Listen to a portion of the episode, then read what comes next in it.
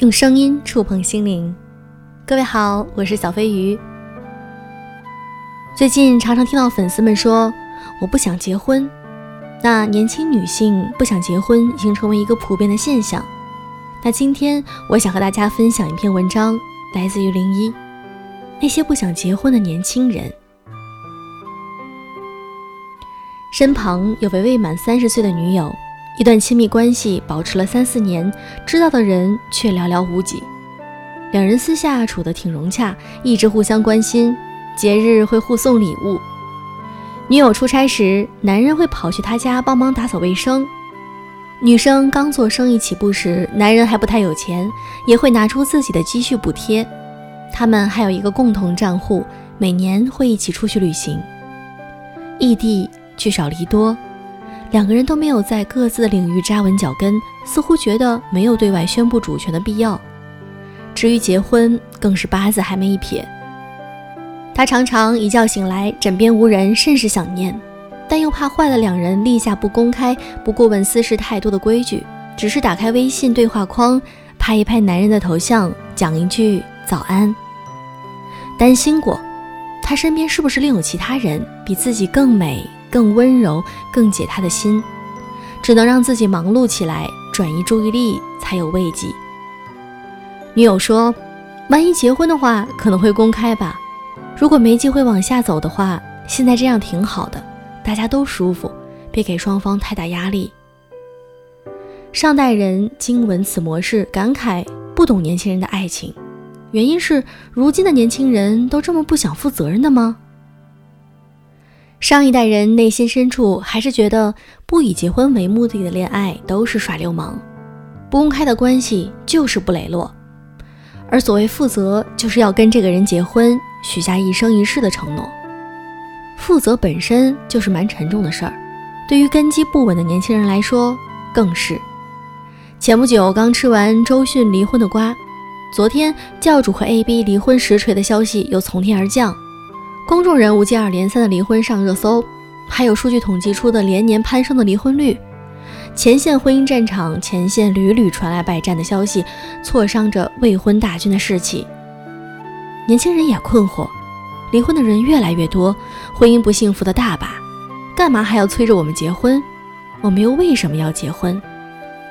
结婚一定会幸福吗？不一定嘛。所以年轻人只是更清醒了。宁可耍流氓也不上套。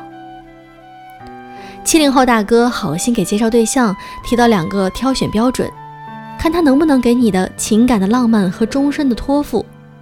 前辈终究没有问过我们自己的心声，到底此时此刻需要所谓终身托付吗？我们曾采访过一些不想结婚的九零后，听见过这些声音：我并不真的恐惧结婚。只是不想把生活的幸福感寄托在别人身上，婚姻会迷惑人，会鼓吹别人借着爱的名义索取和懒惰，那样就不是爱了。我觉得爱比结婚更重要。婚姻的责任不在于男人对女人的责任，而在于双方对共同所有物的责任。前提是每个人能分别能够为对方各自的言行和生活负责。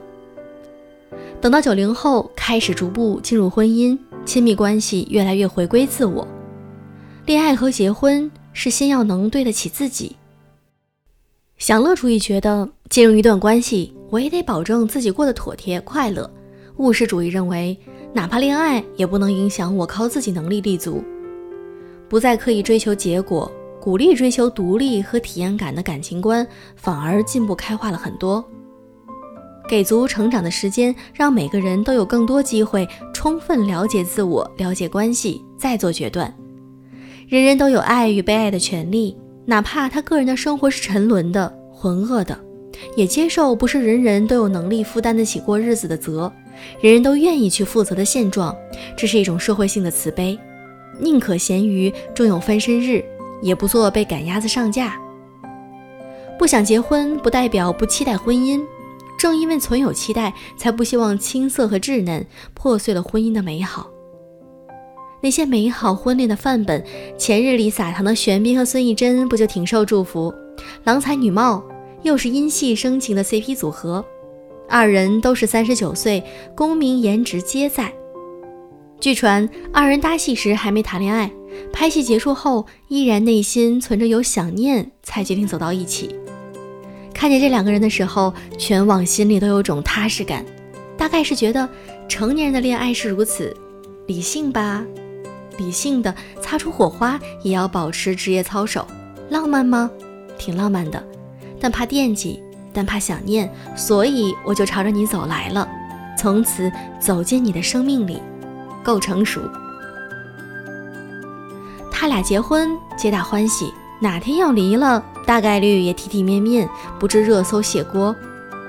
朋友圈里有位认识快五年的异性朋友，刚认识时翻过他的2012年开始的全部朋友圈，从未记录过关于恋爱的缩影。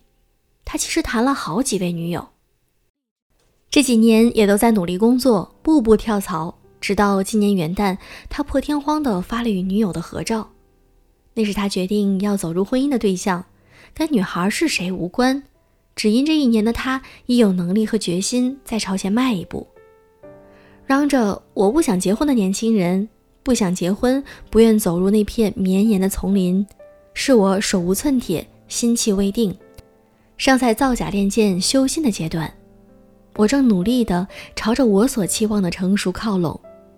所有这一路陪伴的人，我都心怀感激。至于何时可至，到达了，是否还有缘分和正果等在哪里，我已有能力去面对和担当。